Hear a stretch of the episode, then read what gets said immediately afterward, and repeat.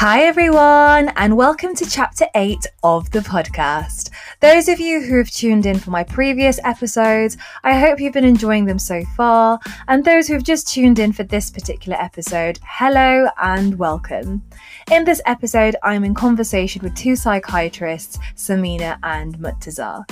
Together, we try and decipher the cracks in knowledge about mental health that the South Asian community in the UK may have.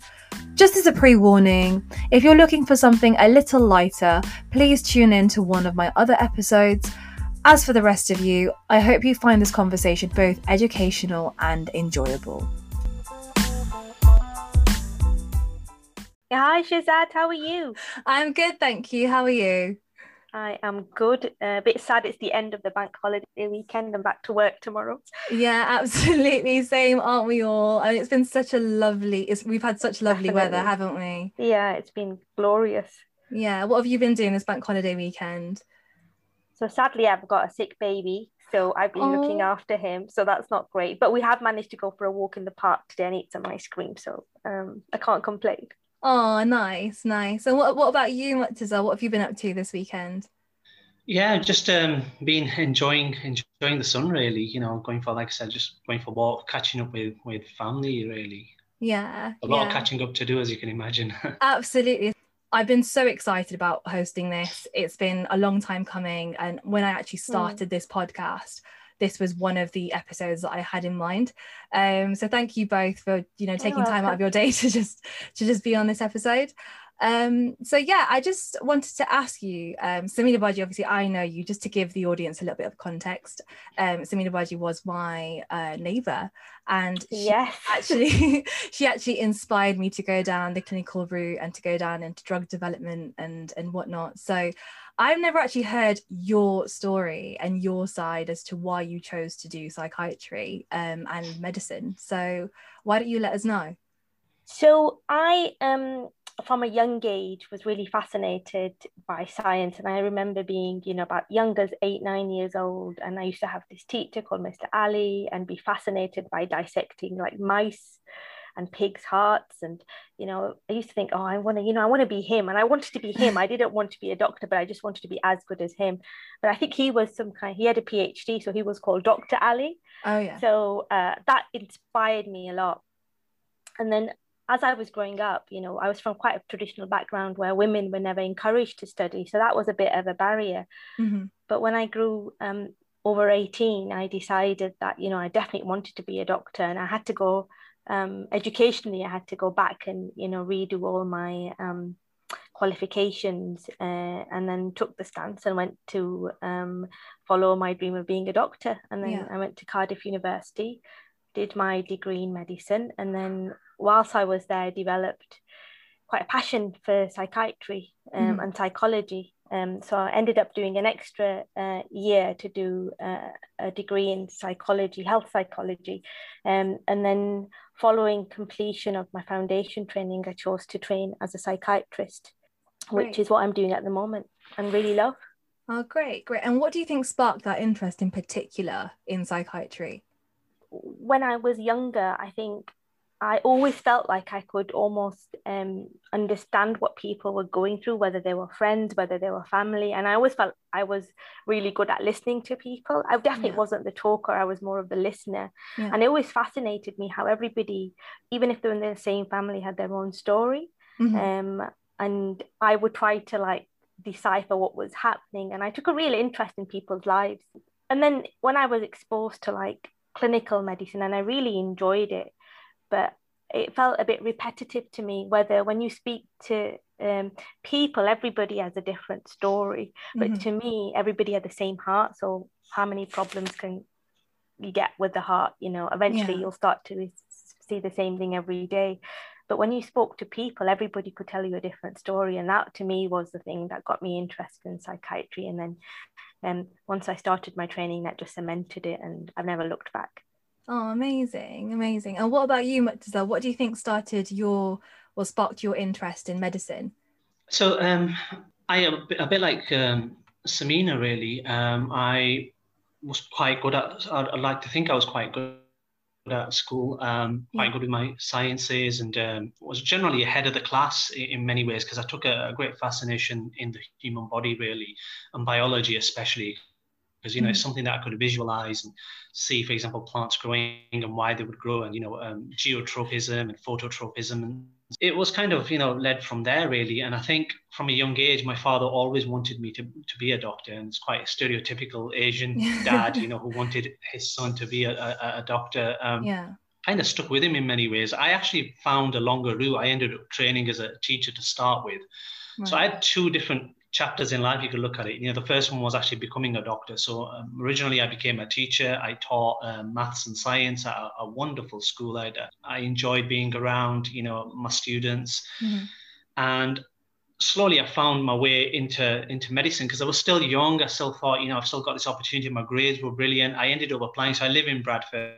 Ended yeah. up applying to Leeds Medical School, and they gave me an unconditional offer because you know, I suppose oh, my amazing. grades met everything and there was no condition required from them. They just said, look, if you want, just come in September and just study with us. And uh, that was during the Olympics as well, Olympics 2020. And I just remember thinking, this is going to be my last peaceful Olympics, my last peaceful time that I'm going to actually be watching TV. And the next five years are going to be quite chaotic. I had a, a young young family at the time, a son yeah. and a daughter, and I knew I was going to it was going to be really really difficult. Mm-hmm. But I think the first time I think I still really started thinking about mental health living up in Bradford was a couple of things. I mean, the first one was like drug induced condition psychosis and things like that. I saw quite a few of my friends and people in the area, you know, um, kind of you know behaving in unusual ways, which I didn't really understand at the mm-hmm. time. And we always think it's it's some kind of possession uh, yeah. of some kind of wicked spirit and someone's done some black magic on it. And that was my yeah. take on it as well. I didn't really understand what was going on with them.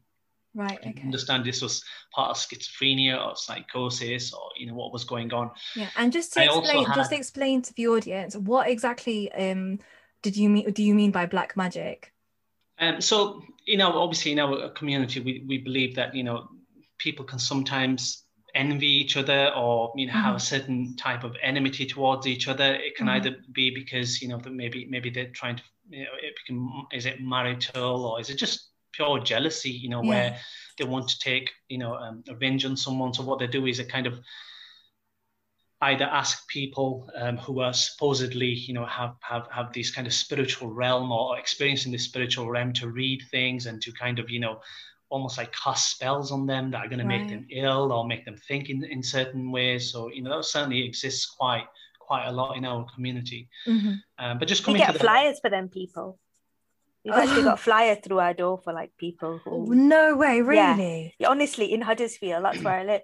Um, we actually get flyers through the door. It's really worrying, but like I don't know if anybody regulates these people, but yeah so oh, it's wow. quite uh, easy to yeah, get hold of them.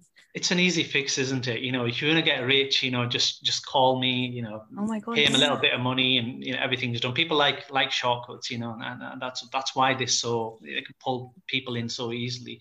Yeah. Um, but Shaz if you don't mind I'm just gonna just the last point I was gonna make. During mm-hmm. during my teaching actually I had a very young um, student of mine who took his life uh, and he was, you know, as a student who was doing really well, excelling. I think it was only about 14, 15 at the time. He was yeah. a lovely, lovely child. I got on really well with him. The whole class, I got on really well with him. And he actually took his life. And I think that really, really hit me hard. And I think when I became a doctor, I, I, didn't have this stigma attached at that at that point in time. Like mental health meant so much to me because yeah. I, even till today, I would like to like to think and you know like to like decipher what was going through his mind what was he thinking was any body language that i missed out and things like that. I think that once i did become a doctor i think that's what led me down to, to more towards psychiatry and appreciation of it. Yeah yeah definitely. And i'm so sorry to hear about that boy. And i'm sure that's you've you've definitely developed a personal attachment as to the reason why you chose to go down the psychiatric route and uh, it seems like you both um, went down a non-conventional route to get here. So that's amazing. I'm sure there, was a lot of mental pressures associated with that as well. Um, but going going back to um, the idea of beliefs within the asian community about why certain people are the way they are what's your take on the mental health in the asian community? So what i mean by that is what experiences have you come across where you've had to deal with an Asian patient and how has that been different to dealing with a patient who wasn't Asian? Um, I think in non-Asian people, I'll broadly speak about Caucasian people because they're the majority of people yeah. we see. Although there is some stigma amongst, I would say, the older generation, generally amongst younger people, um, the stigma has reduced significantly, particularly mm-hmm. over the last 10 years. So mm-hmm. they're more open about coming to the GPs, going to see specialists, getting mm-hmm. psychological therapy. Mm-hmm. Um, they can talk about it with their friends, and their friends won't be judgmental. Often their family members know. Um, where in contrast we see very few asian people or particularly where i work we see very few asian people come to secondary mental health services so obviously your primary mental health first port of contact is your gp yeah. um, and then you could be referred onto a psychiatrist or psychology and that's secondary care we don't see many asian people mm-hmm. if we do they're often at the severe end of the spectrum. So often they've, uh, for instance, if they're depressed, they're often suicidal and not wanting yeah. to be here. And they're often, once you take a history, you mm-hmm. find that they've been living with this condition for many years. And now it's got to the point where the family are unable to manage this. And they're at the end where, you know, you have to hospitalize them. Mm-hmm. And I suspect, you know, that's probably due to th- there's still a lot of shame attached to having mental health problems and yeah. talking about them. Um, we don't talk about them. And in Asian families, um, and I'm sure we're all aware that we tend not to discuss anything that is um, a bit um, controversial. Yeah. You know, oh we, yeah, we, you know, and mental health is one of them things. And mm-hmm. our generation of parents probably won't understand what it means to have a mental health problem. So it, it's it's really very difficult and it's very very different. And, and i remember one of um, when i was working in um, children's services yeah.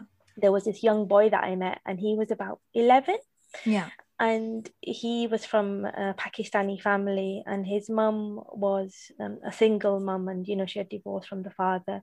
Mm-hmm. and this boy had a condition um, and it, it affected his day-to-day life so he felt a bit different. Not a mental health but like a physical health condition which means right. he needed um he was he couldn't do what all the children could do. Yeah. And he said to me one day he said i said to him do you speak to anybody in your family? And he said to me no my mum's busy.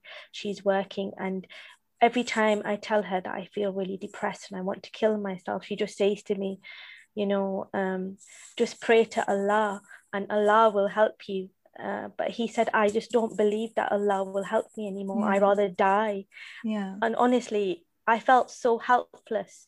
Mm-hmm. Um, and yes, Allah will help you, but you know, as a as a parent and and as a health professional, we needed to help this boy because he was so young and he he just wanted he rather not be here, um, and and suffer uh, and and go against what his you know religious belief were and it was really really sad but mm-hmm. you know even at that level at that age there was so much stigma stigma for that young boy um, yeah. to talk about his feelings i think yeah. as, as a community we definitely need to evolve and talk more about these things uh, i definitely. mean I, I don't know what your experiences are Murtaza. yeah um i mean you know, one of them that that really comes to, comes to mind is um, prior to um, getting into med school, um, we have mandatory work experience that we need to do. You know, one of them's in, for example, in the hospital, the other one being a nursing home. Yeah. One of the ones that I managed to kind of pick out at the time, you know, um, it's actually going back before, before um, 2012 was um, an organization that they called Meri Yaadein, which basically means my memories. Um, mm-hmm. It was an an, an organization which kind of totally voluntary based, um, which kind of looked at Asian communities. And, you know, we appreciate and we love our parents and, and grandparents. Um, and what we noted was that we just didn't understand that they were, for example, you know, going through the phase of life where, yes, their heart's given up and they've got heart failure and they've probably yeah. had a triple bypass after having, you know, two myocardial infarctions and they've mm-hmm. probably got some kind of respiratory interstitial lung disease. We kind of understand that yes their lungs are not well their heart's not well their kidneys are giving up on them but we just didn't understand that their mind was giving up on them and these uh, you know elderly um, loved ones were kind of kept in their rooms so you know when a family member comes rather than stimulating their minds and getting them to go out and do certain activities and trying to get them to partake because that's what dementia is dementia is not just loss of the memory it's actually loss of the personality it's a loss of yeah. the sleep cycle it's it's depression it's it's so there's all sorts of um, psychopathological, you know, um, conditions that are going on in the mind. You know, they become paranoid. There's mm-hmm. certain in, inhibitory mechanisms that, that break down. And these elderly people were just being kept in their in their bedrooms. You know, you could actually go with the family and say, you know, where's so and so? You know, where's your granddad, for example, or where's your father? Where's your elderly father? They're upstairs in the bedroom. God knows how long they've been there. You know, family mm-hmm. members come, they'll avoid the family just because it's embarrassing for them because their dementing father or, or, grandfather will end up saying something that's quite embarrassing for them just because right. they're not well. And I think it was really, really, obviously, really sad to see. And it wasn't because they were trying to be cruel. What they were doing was mm-hmm. certainly not nice, but it wasn't because they were trying to be cruel. It's just because they did not understand what was happening. And I, I totally agree with Samina on that point that as an Asian community, especially the younger generation, we need to start coming out of this ignorance now. You know, we need to start mm. understanding mental health, appreciating mental health, and we should be, I believe, in many ways, forerunners. You know, uh, in, in, in breaking down the the stigmas uh, for mental and mental health. And we have so many psychiatrists from the BAME community. And I think yeah. you know we, this is where we need to really reach out now and, and you say, okay, you know, these are this is what's going on, and you know, and hopefully you know, educate people in our in our community really. Yeah, definitely, definitely. And also, just speaking as a layperson, um, I can say that I was one of them. I was one of those people that had a um, a stigma against the whole idea of getting therapy and the whole idea of getting counselling until when I um, suffered really deeply from anxiety at my A level time when I went to university. I actually opted for university counselling and it worked wonders. Sometimes talking to someone and just letting out your thoughts yeah. and developing also working together with them to develop the tools to manage those emotions and manage those thought overwhelming thoughts can go a long way.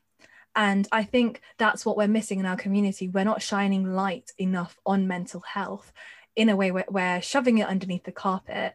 And so something that something as small as therapy could really help in that direction but because we've shoved it underneath the carpet if not if any way amplifies the situation and makes it a lot more worse than it could have been or actually is. Um, so what would you say from the cases that you've both come across what would you say are the main mental illnesses that form within the british asian community? Um, i think we have probably depression is very high, uh, mm-hmm. uh, particularly amongst, I guess, young women.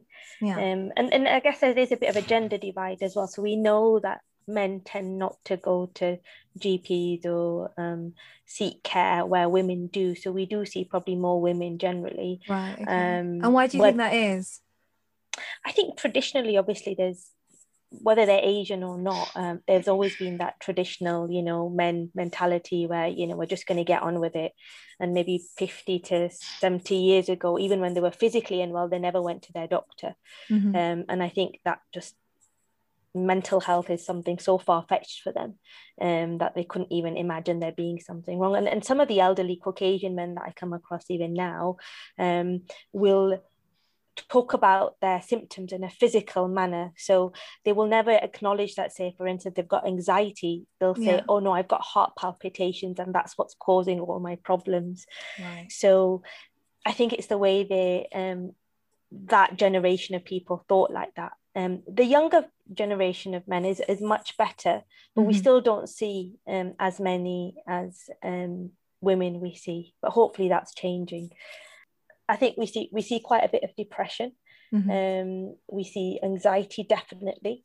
We often will see things like eating disorders, not as commonly, but we do see them in young people. So something yeah. like anorexia mm-hmm. nervosa.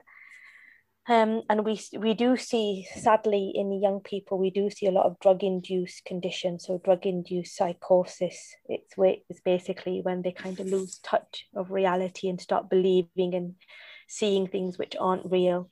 Um, yeah. So we do see that in our young boys, um, particularly in areas such as Sheffield, uh, Murtaza probably knows in Bradford as well, Mm-hmm. uh, where there are drug problems. Um, so Yeah. yeah, so they're, they're the kind of things we see. We do see a bit of dementia, so that's when somebody's lost their memory.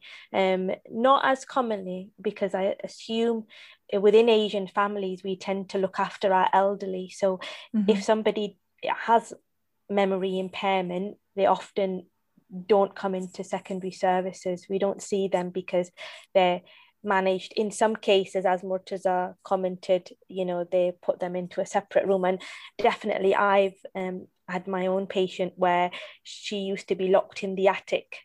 Um, Oh, and wow. she was an elderly lady and i used to go and see her and she would be ha- locked in the attic because the family were too embarrassed for her to come down. Mhm. um so i suspect there's probably a lot of people like her um that we don't that don't come to um see us in uh, secondary services memory services really. And that's really sad because we can give them some treatment we can give lots of help.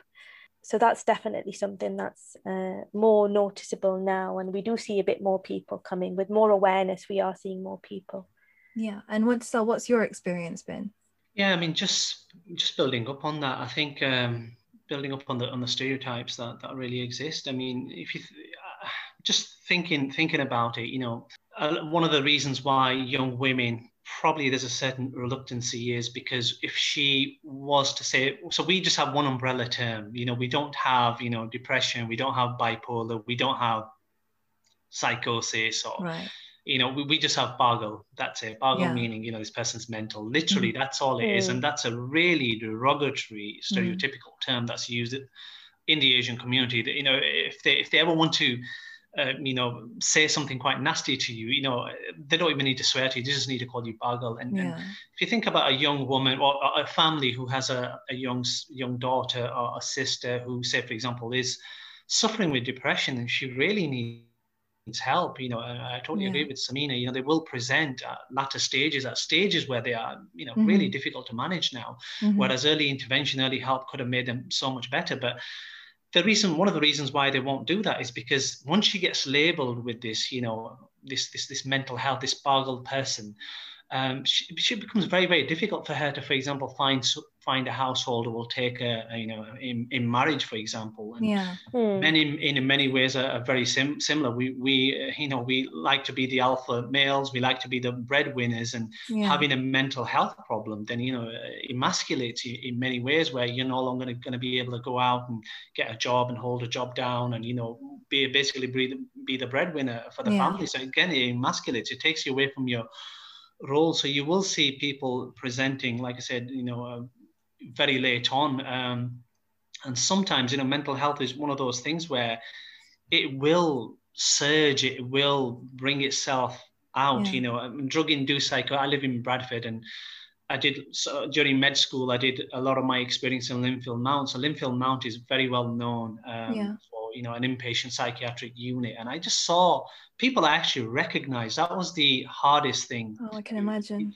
These were people I recognized. I mean, I mean, one of them that really sticks out in my mind was um, the younger brother of, of a friend I used to have. He was Yeah. married. He he had a wife, uh, a young a couple of young children, and he had absolutely no idea what he was doing there. Had absolutely no insight. His physical health was being impacted because of his mental health, and it all started from a drug-induced psychosis. So he was, Mhm. you know, um, consuming, you know, uh, illicit substances, and it's really sad to see him in that state. And and, and sadly for him, you know, he'll have that stigma attached to him. You know, when he goes back into the community, people will look at him as the as the pagal. hmm hmm hmm No, definitely. And I think um, just to rewind a little bit about the whole topic of marriage and the whole topic of, you know, shoving things underneath the carpet, um, that there have been cases where what I've known in, when I was at Bradford University was that there were cases where girls would come to university counselling because they were being sexually abused by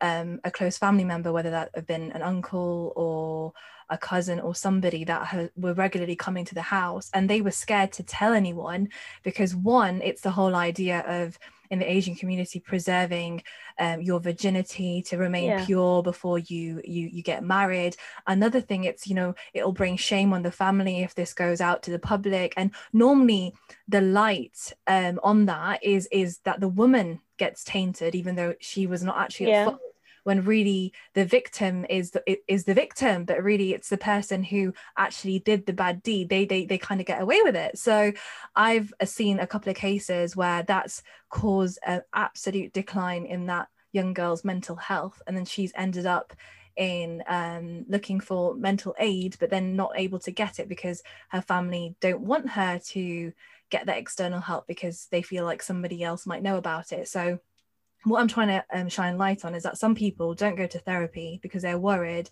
that so and so might know so and so, and any information that they divulge will not be confidential and it will be exposed to the community. Um, so that's one thing that I I've come across uh, through being at Bradford University. I mean, what are your experiences? Just some people refuse treatment. Um, what has been the scenario with that?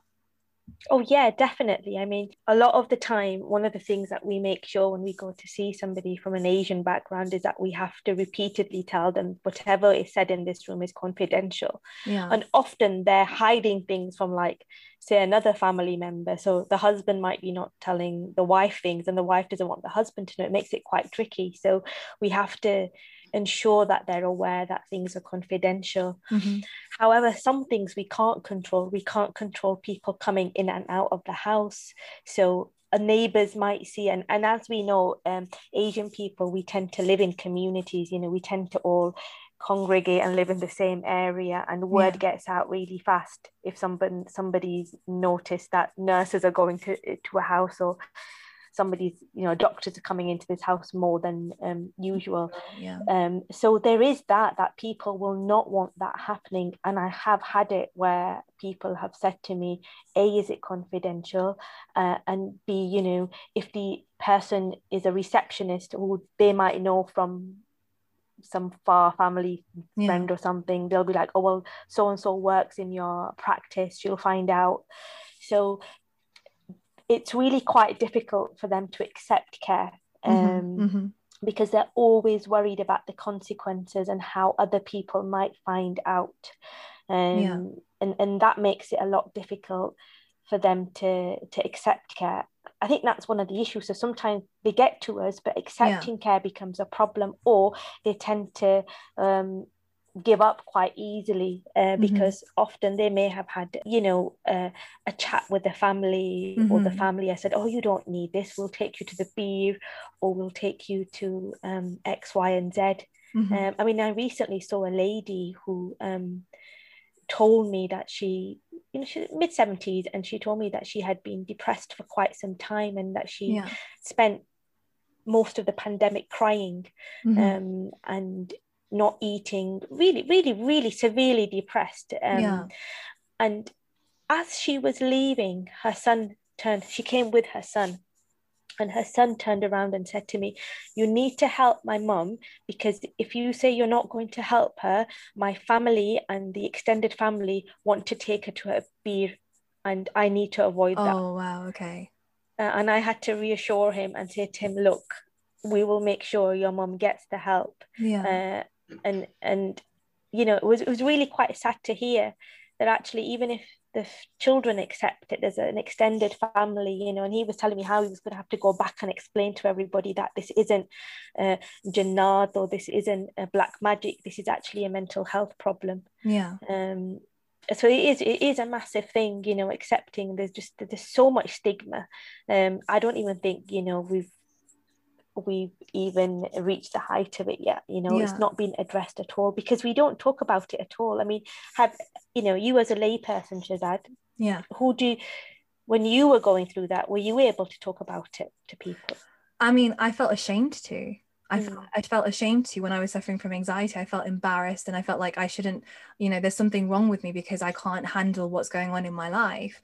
Mm. Uh, but but then I realized later on that it's actually okay to talk to people about it and that's when i opened up to my mom i opened up to my dad and the more i opened up about it and i hope people who are listening can resonate with this the more I felt at ease because mm. the hmm. more you talk about it, the more you realize that other people feel exactly the same way. But just yeah. everybody just deals with it in different ways. And that's that's fine. It's just but it's important to talk about it and not to suppress it, whatever it may be, however embarrassing it may be, whether it's something that you're going through, whether it's something someone's done to you, it's really important to talk about it. definitely i agree and and one thing i have noticed that since becoming a psychiatrist and training as a psychiatrist i cannot tell you how many people or people's relatives or friend of a friend will contact me to get objective and confidential advice. It's just soared particularly over the pandemic. Yeah. Uh, because i mean instead of going to their doctor they rather speak to like me about it. Mm-hmm. um, and that that has definitely increased. And that's generally the asian population you see so all my asian um, friends or their relatives will seek advice from me. But it's almost done in a way where you know actually we'll speak to sam because we don't really know her. She yeah. doesn't live in the same city. She'll give right. us this information and you know then we'll see where we go with it. Um, so if so anything there's some sort of co- like security blanket there because you won't be associated with the people that they associate with within their within their community kind of thing. Exactly. Yeah yeah so i've definitely noticed that um so they do try and seek help but it's in the most um uh, hushed way possible right okay okay and what's your experience been, Murtaza? Have you have you experienced people where they've tried to mask what they're really going through, or they've uh, somehow reached out to you because you you're not in their talking circle or community circle? I think in the Asian community we like to have honor. Honor is a, a wonderful thing, but yeah. honor should not come at the expense of our loved ones suffering. Mm-hmm. So we like to be these ideal families, you know, where if anything happens in the family, it kind of, you know, taints our honor, taints the family name and so forth. And that can become like almost like pathological behavior almost. Um, yeah. I've got, this is quite recent actually. This is probably going back within within the last year or so. Um, I have someone within the na- neighborhood who um, whose son sadly kind of got um, induced into um, using uh, cannabinoids, and um, certain people are predisposed, you know, to to to becoming quite unwell and, and, yeah. and psychotic through through you know the use of the, of, of, this drug. Mm-hmm. And his so he called me over and he said, "No, my, my son is behaving really unusually." And he, he knew I was a doctor. He did not mm-hmm. realize that, you know, obviously I'm a, a, mental health doctor because at the time I wasn't training as a, psychiatrist. Yeah.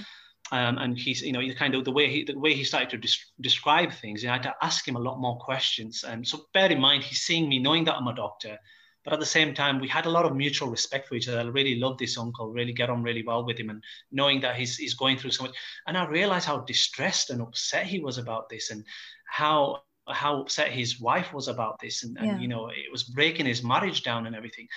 And I remember really emphasizing, saying, look, your son is unwell. He's mm-hmm. going to become really unwell. You know at the moment he still has some insight.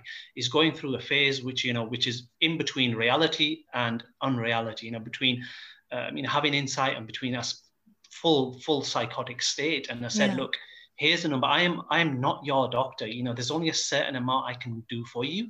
I yeah. can't write out any medications for him you know but as a matter of urgency i left him the crisis team's number in the mental health uh, com- in, in the community Mm-hmm. And I said, get get in touch with them and get in touch with them now. Um, and I, I, left him a lot of other information as well. Um, and I said, look, you know, do mention these things for him to them, mention that, you know, he is now hearing voices, responding to voices. Yeah. He's got quite delusionary thoughts. And, you know, these are going to get a lot worse and a lot more profound to the point where he's got some insight. He's going to lose that. Mm-hmm. Anyway, lo, lo, lo and behold, a few weeks later, um, I saw his son just running up and down the street, screaming, shouting, responding to un- unseen stimuli. Mm. Uh, really dangerous getting into his yeah. car as well, and um, really stop, stopping in the middle of the street and just sh- screaming and shouting at something that he was visualizing as well. He was really unwell, and yeah. I had to go to him again and say, you know, have you done this? You know, did you actually do this? Did he ask? Did he actually do what I asked you to do? and it took it took a good few. It had the really the the the, the monster had to really you know, it's almost like they tried to hide everything to yeah. a point where it actually came out and it became really embarrassing from the for the family in the end. You know, mm. because originally it was in the home and then all of a sudden now it's uh, out on the streets, about yeah. it, and it was really sad because I think it just again symbolizes really that you know early intervention you know it's not embarrassing we are human beings you know uh, these a lot of these things are common, and you know, it, it, this isn't uh, genuinely uh, an illness. You know, just like other kind of physical illnesses, we're not embarrassed to go see the doctors for diabetes and, and things like that. It is a physical illness, and you know, we do need to get early intervention before it becomes we don't need to suffer in silence. We don't need to get to the point where the whole family is suffering and trying to figure out what is going on before we actually ask, ask yeah. for some professional help. And they got some professional help, and things did improve so much. Good. Yeah. So I don't know if you agree with me, but from what I see, the root of the problem lies with a lack of knowledge and a lack mm. of education. Now, you both as as medical health professionals, do you feel like it it's too late for the older generations to understand mental health or do you think there's some hope there where we can somewhat come up with some tools or a way of making them understand what mental health actually is about? On a society level asian and non-asian included i think there has been um, challenges with people accepting mental health conditions exist. Yeah. I think that has probably changed amongst non-Asian people and overall it's been much better yeah. uh, and the younger generation is more um, uh, mindful mm-hmm. and accepts that mental health conditions exist mm-hmm. in the elder generation there still is some stigma and some shame about admitting that they're going through a difficult time and education or no education for them. So I, I, sometimes I think it doesn't matter how much educational attainment you have, that might not change the way you feel because as a society, we've been kind of raised to in that way. Um, because I mean, amongst doctors, um, yeah there's still a big stigma about doing psychiatry, becoming a doctor in mental health. A lot of the time when I was in training, people would say to me, Why are you interested in psychiatry? And also, why would you waste your time becoming a psychiatrist? And that was from colleagues and, and oh, senior oh, wow. doctors around me. So, you know, these guys and, and, and ladies, they're all very educated, but yet they still had that stigma about mental health even so the, though so the doctors were discouraging the students yeah. almost to going going down the psychiatric route yeah yeah so and, and historically if you look back at psychiatric people training a doctor's training to be psychiatrists yeah. the numbers have already always been very very low because you were never encouraged to become a doctor in psychiatry. It's only now, I think, where we reached a point, maybe over the last couple of years, where there's been a hundred percent fill rate for the applications to become a psychiatrist. So people are now um, applying. But before that never used to happen because when I was training, there was no encouragement. Yeah. Um, you were almost put off becoming a psychiatrist. So you had to almost be quite strong and think, actually, no, um, you know, this is what I want to do because nobody ever supported you uh, in choosing that career. See, I find that really scary because the person you go to when you have a mental health condition is the doctor. And the fact that there's a lot of people out there who are in the medical health profession that don't respect the idea of mental health is really shocking. And it, it really worries me. It makes me think that that's partially the root of the problem. It, I think because society has always, you know, like, you know, we to class these people as pagal, but you know, in in Western society, people are called crazy or yeah. they've got some screws are loose, you know, and that you know you and sometimes when you hear about people with mental health problems, they will always put these crazy headlines in the Daily Mail, and you know they've got that stigma associated with it. Thankfully, that's now evolved a little, and we're much better at recognizing these things and how words are used inappropriately in headlines yeah. and um, you know mental health is common and it is really important amongst yeah. any age um i think, think, that sorry yeah. do, you, do you think the pandemic has actually like catalyzed the um, education behind mental health so do you think people are, pay- are paying more attention to mental health because they're more of us are experiencing a mental health conditioning during like the, the pandemic yeah i think that it's definitely helped in a way um but I think it, started, probably started even before that, where right, people okay. started to recognize. And I think celebrities talking about their mental health, yeah. the royals getting involved in mental health, that's mm. probably helped. So for the younger generation, that's become a bit, they become a bit more aware. Uh, yeah. and we're able to talk about it to each other. Um, whether that translates into the Asian generation talking about it. I don't know. You might be better, Shazad, at knowing this. you're much younger than I am. I don't know if that you know, when you were at university, did people talk about their mental health or whether if they were going through a difficult time? Um, I'd say I think now because I use social media and I'm on Instagram quite a lot, I've noticed that a lot of um like British Asians and Asians from all over the world my age.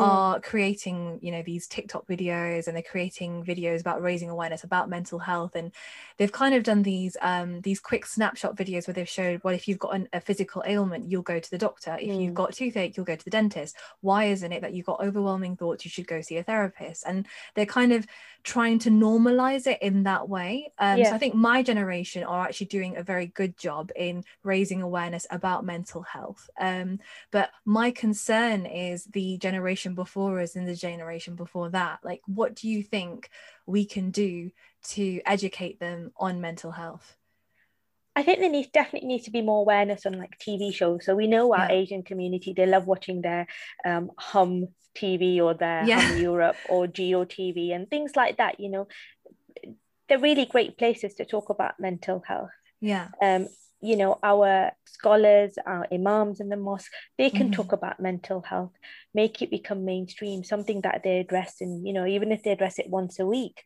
uh, that would be something really helpful for for the elderly people to understand because sometimes that perspective they might take into consideration um, but I have seen it change because there's someone like my mother who um, has never ever mentioned any uh, mental health words in her life. Sometimes yeah. she'll talk to me and uh, talk about, oh, so and so's depressed now, and and she uses the word depressed yeah. uh, or depression, and and that's become part of her vocabulary, which I found quite interesting because. Yeah.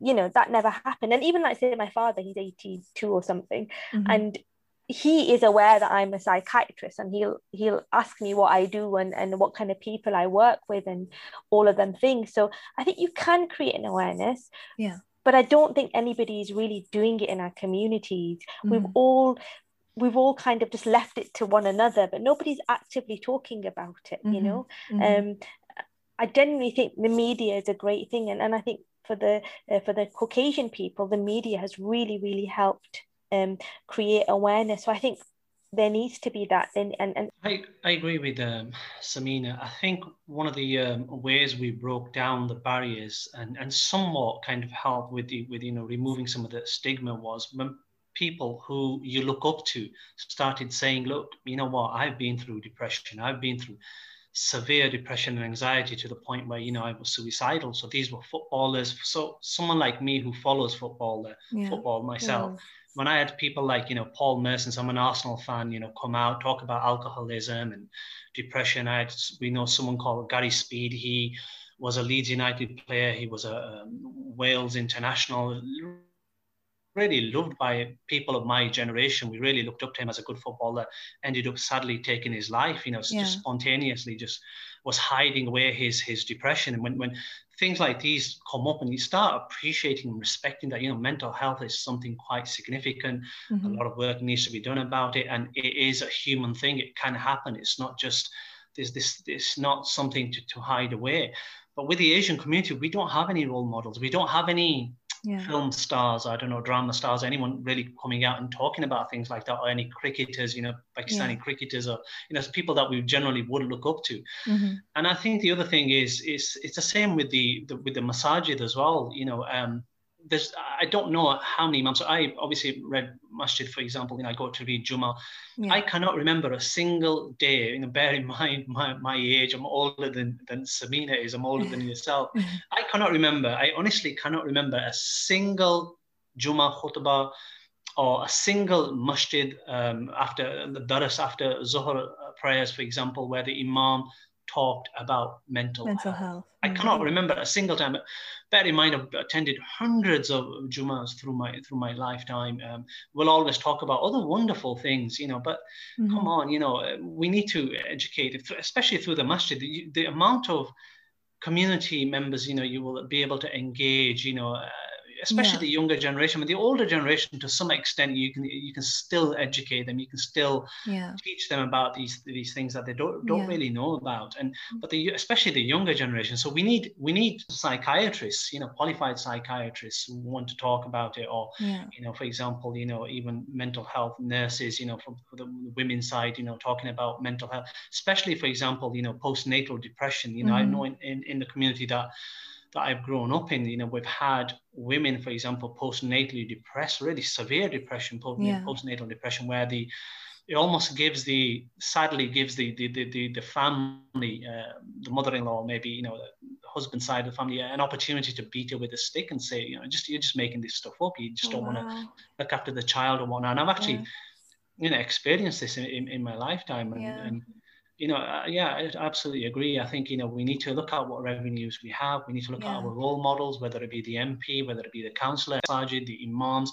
Number Mm. one, teach them first, you know, tell them Yeah. what, you know, mental health is. And Yeah.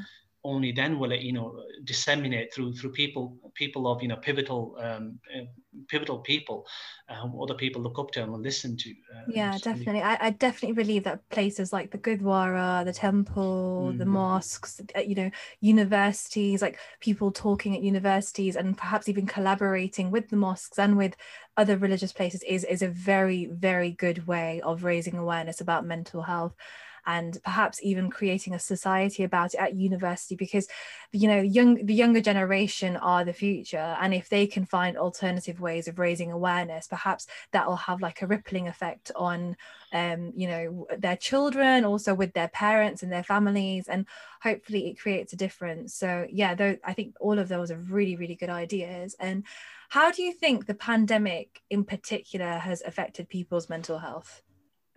For me as a doctor, we definitely saw a rise in the number of people that came to us with um, severe mental health problems. yeah And often we found that their mental health problems had probably started before the pandemic, but they had kind of their support systems in place. So, you know, the GP surgery was open, they had Mhm. their friends they could see, they could nip in to see family, um, they could see their grandchildren, and they were Mhm. kind of like, you know, life was okay, it was ticking along by, and some of the anxieties or depression or the symptoms they had, they managed. And then I think the pandemic came and it wiped out everybody's support system. Um, and that loneliness, you know, a lonely is a word a lot of my patients used to me used to describe how they feel to me. And and loneliness you can't replace, you know, you can't find somebody for them.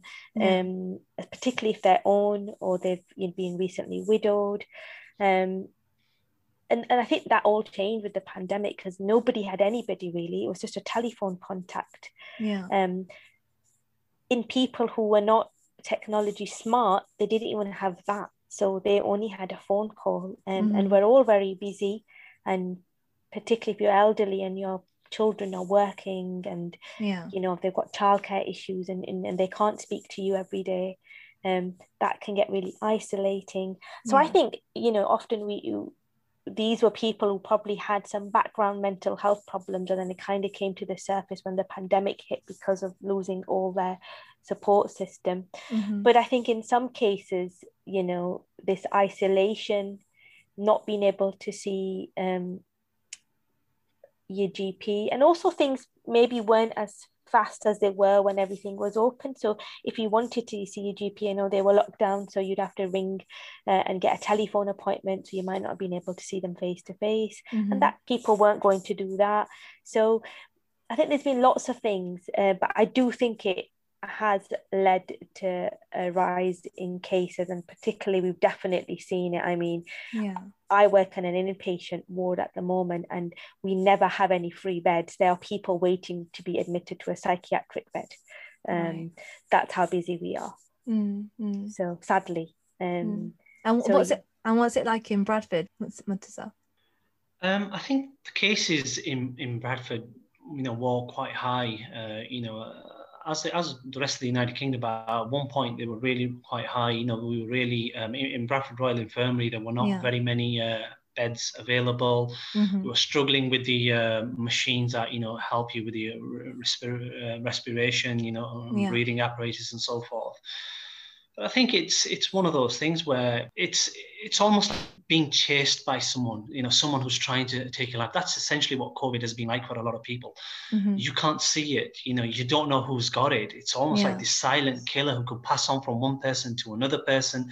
You can imagine the kind of anxiety this has mm. been causing people. A lot of people are already quite generally a little bit anxious and yeah. Uh, lower in mood. And if you take away the social structure, and we are, you know, beings of, of, of societal interaction, take away all their social structures and tell them that something's coming for you, something's after you, something's trying to kill you. We don't know how, you know, you, you don't know how you're going to get it. You don't know who's got it. You don't know who is going to jump from yeah. from one person to another person. Can you imagine the kind of anxiety that yeah, it has caused people? And yeah. and the way I look at it is we, you know, we we've only just seen the, the, the tip of the iceberg of, of the kind of mental health issues mm. that this is going to cause. It's going to cause a lot of people post-traumatic stress disorder. You know, there's going to be a whole generation of people who are going to suffer with anxiety, mood-related uh, related disorders, and it's it's had its it's had its impact. And you know, like I say, a year and a half of this now, um, is, is certainly going to leave a devastating effect on the on the mind of hundreds of thousands of people throughout the UK and the world. Yeah, definitely. And I think the Asian community in particular, they've got a very collectivist nature. So, like, families are always coming over, whether you're going yeah. to your grandma's house or your cousins are coming over. And obviously, all of that stopped. And then, like you said, there's this virus that's coming out to get them, and they don't, they have no knowledge about what this virus is, what it does, how it works, what the symptoms are. They're, they're lost. And that is automatically going to create a lot of anxiety and then not being able to see their family members as well that's going to make them you know increase their chances of getting into depression and yeah it's it, it's a really really sad situation. I do agree with you that it's we've only seen the tip of the iceberg. I think we will only see the after effects once lockdown does completely lift and we're six months post where we are now. Just to kind of um, preempt people or just to kind of help people identify um, what it's like to have a mental illness. So let's say you do have a member of your family that you think is potentially suffering from a mental illness. What would you say are are there any main signs, main symptoms that they can identify, and how can they help that family member or friend or person that's in their life?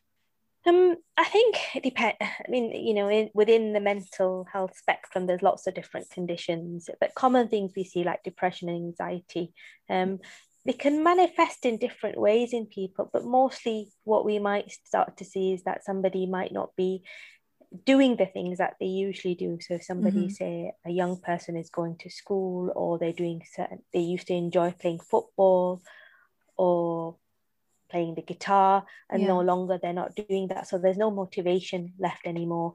Sometimes people appetite might change, so they might be eating less. Some people yeah. might be eating more, but generally people stop eating their sleep gets affected, um, mm-hmm. so they're not sleeping very well. They might be more tearful. Um, they might just generally look quite flat in mood. So when I say flat, I mean they don't really have much expressions. Even if you're in a in a joyous moment, they won't be experiencing any joy from that. Um, some people, um, if they're anxious, they start might they start worrying about things that shouldn't really worry you. Mm-hmm. Um, so it could be something like, um, you know, commonly what we found in um, um, at the moment with lockdown going on, front people had lots of health anxiety. So they were worried either about their health. So yeah. they were worried they had an actual physical health condition. And even though the doctors told them there was no problem, they still believed that there was a problem. Mm. Um, or they're worried about their loved one's health.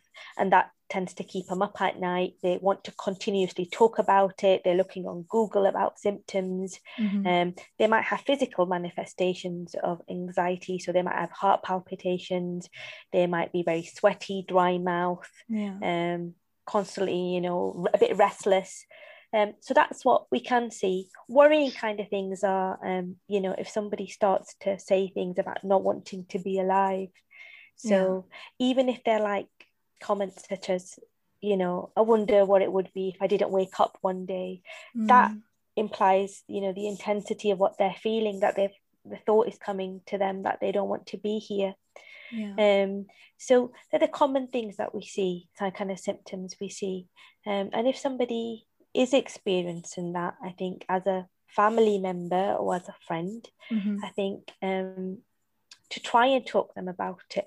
Um, and I know that can be really difficult, particularly if the person doesn't want to talk about it. Um, yeah. So, but I, I think just knowing that you're there will be Mm-hmm. a sense of support for that person because often in that time and in that crisis period, they probably don't want to reach out to anyone Yeah. um, and will probably maybe actively push you away. Um, Mhm. I mean, I don't know what were you like when you were at your height of anxiety, Shazad? Were you pushing Um, people away or? Well, I think I was very, like you said, my mental, um, my overwhelming thoughts became physical signs of anxiety.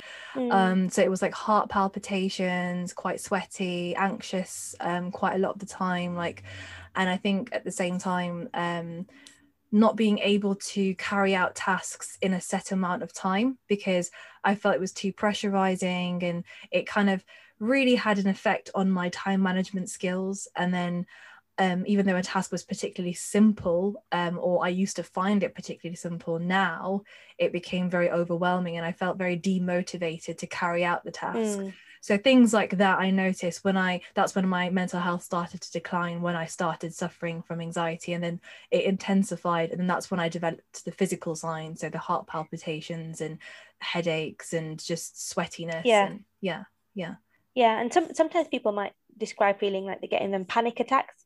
Oh yeah, don't know if you- definitely. Yeah, I I felt that a lot. Like I felt like I was having trouble breathing, um, and it's really it's really difficult to figure out what anxiety is and then what the COVID symptoms are because sometimes when I'd have shortness of breath or when I'd get really sweaty and I felt like there was a, a tight I had a tight, tight chest, I felt like oh could I have COVID Hmm. potentially? But really it wasn't. It was just anxiety from work or wh- whatever it was that I was doing that was making me anxious. So that's another thing like I noticed during the pandemic it's very hard to figure out what you're actually suffering from and what the physical symptoms are as a result of that. Um just to go back onto the point of how to be there for someone who is suffering from a mental health problem like Murtaza, what kind of light can you shine on that like like you said, a lot of them can be treated, um, whether it be via medication. I mean, originally, depending on how severe it is, especially with depression and anxiety, yeah um, as doctors, you know, we try to give them coping mechanisms. For example, you mentioned the the the, the breathlessness, you know, feeling quite short of breath, feeling like you know your chest has become quite tight. Um, so your, your mind is is linked directly to your body and vice versa. You know, so when you have this um, you know um, episode where you are feeling very anxious or low in mood, you know, it can manifest itself in the body as Mhm. also.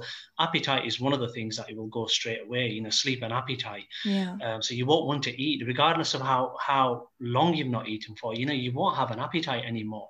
Um, and it's the same with um, sleep as well. You will not be able to sleep, or you'll wake up really early in the morning, and that exacer- exacerbates and makes things worse. It's almost like a, a perpetual cycle. But yeah just simple things like being able to breathe, being able to know when when you know you're feeling at your lowest, to be able to put things into perspective, and sometimes just having that someone to talk to, you know, and to to Mm. kind of open up to a little bit can can can be so so so much easier and you know i think it is a hallmark of seeing a family member just behaving slightly different and opening up to them and letting them know look this is not something to be embarrassed about you know you can get some young people during exam times for example becoming really really anxious and, and, and worried and concerned about things and almost isolating themselves you know thinking are they going to pass the exams are they going to fail the exams and just letting them know, look, you're not the only one who's feeling like this. There are other people who are feeling like this. So there's always coping mechanisms. Um, and there's, for example, if you go to websites such as um, Yeah. uh, Mind UK, you can Mhm. actually go on them websites and there are some really, really good links. Um, so, for example, if you type out anxiety,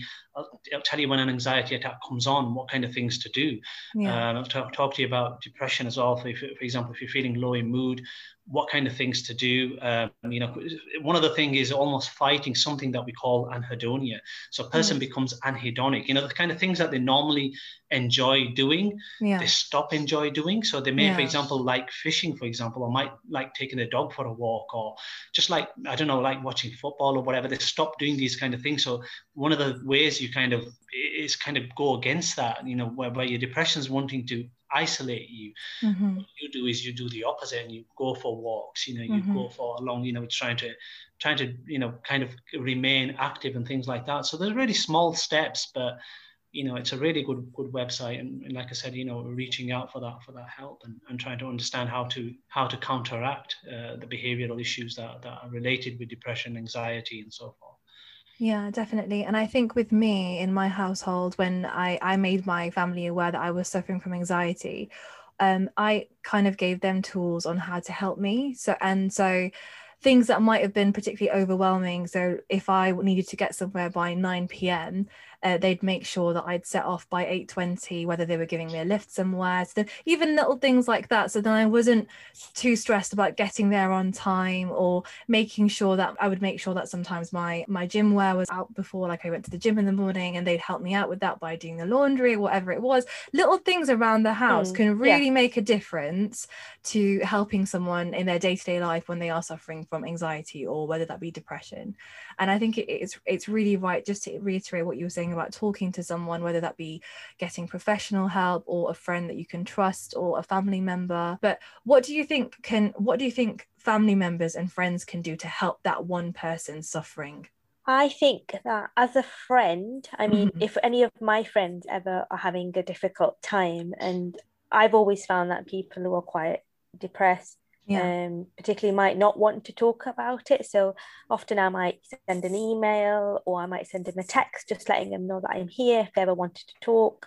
Yeah. Or, you know, I might send them something funny like a meme or an article or something. So kind of keeping in touch with them, but not kind of asking them directly because that mm-hmm. can be quite exposing for them. Um, yeah.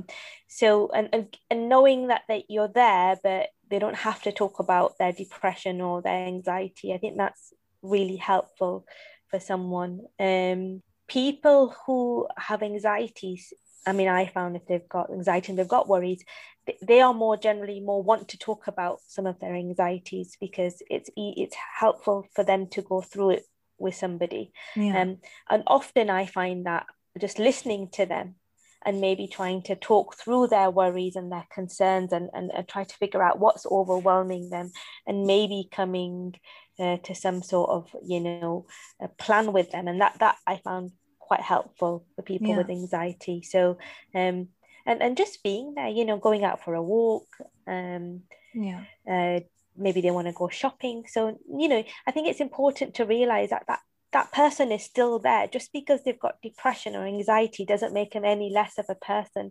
They might yeah. still want to do things. They still might want to talk about other things than their mental health um, condition. And, and and i think that's what sometimes people forget that once you're labeled and you've got depression or anxiety or psychosis all of a sudden you've stopped existing as a person and people just see you as this condition.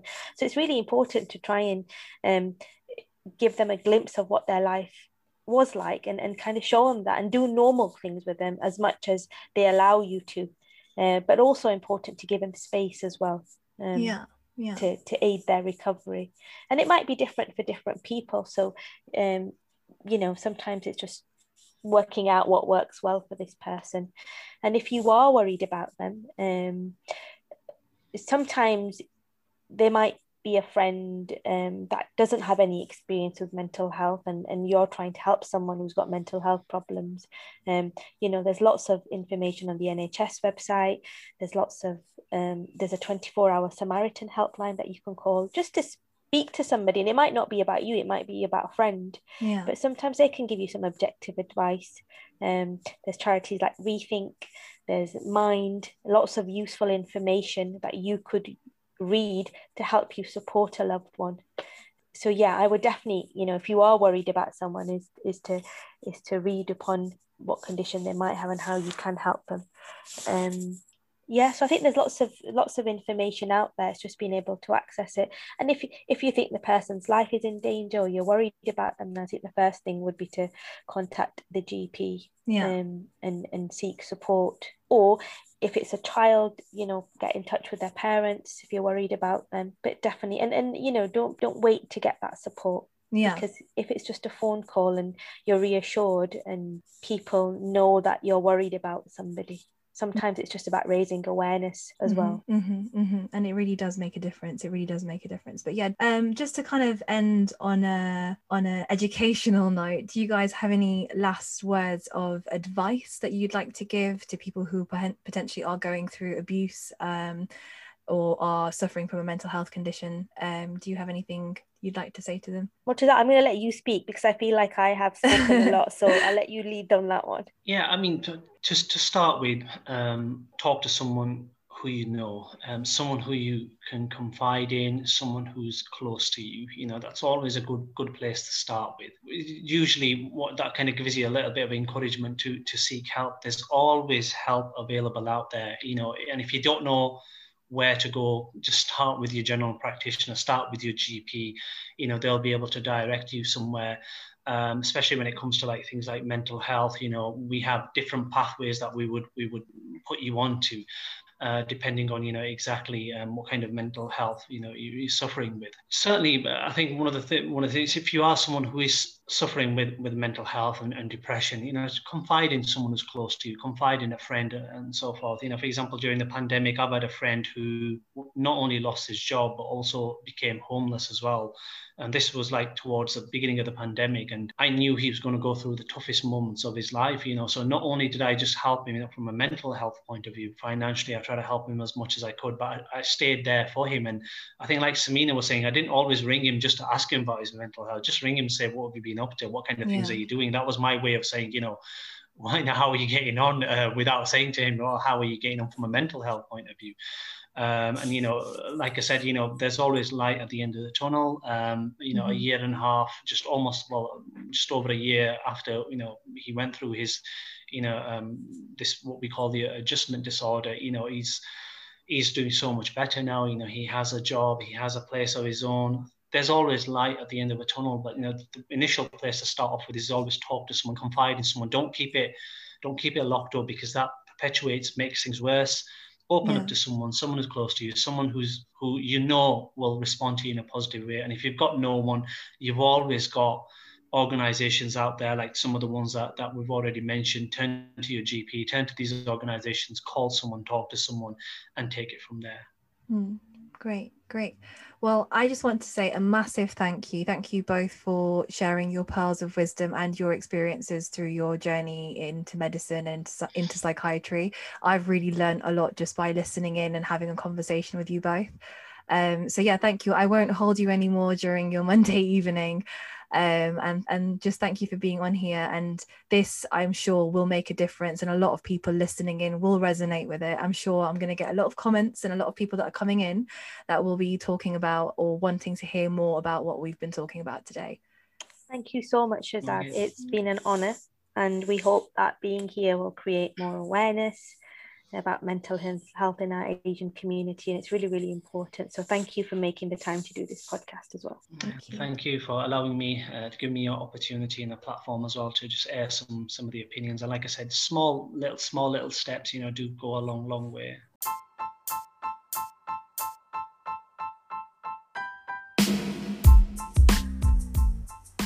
Well, that was one of the most interesting conversations that I've had on the podcast so far.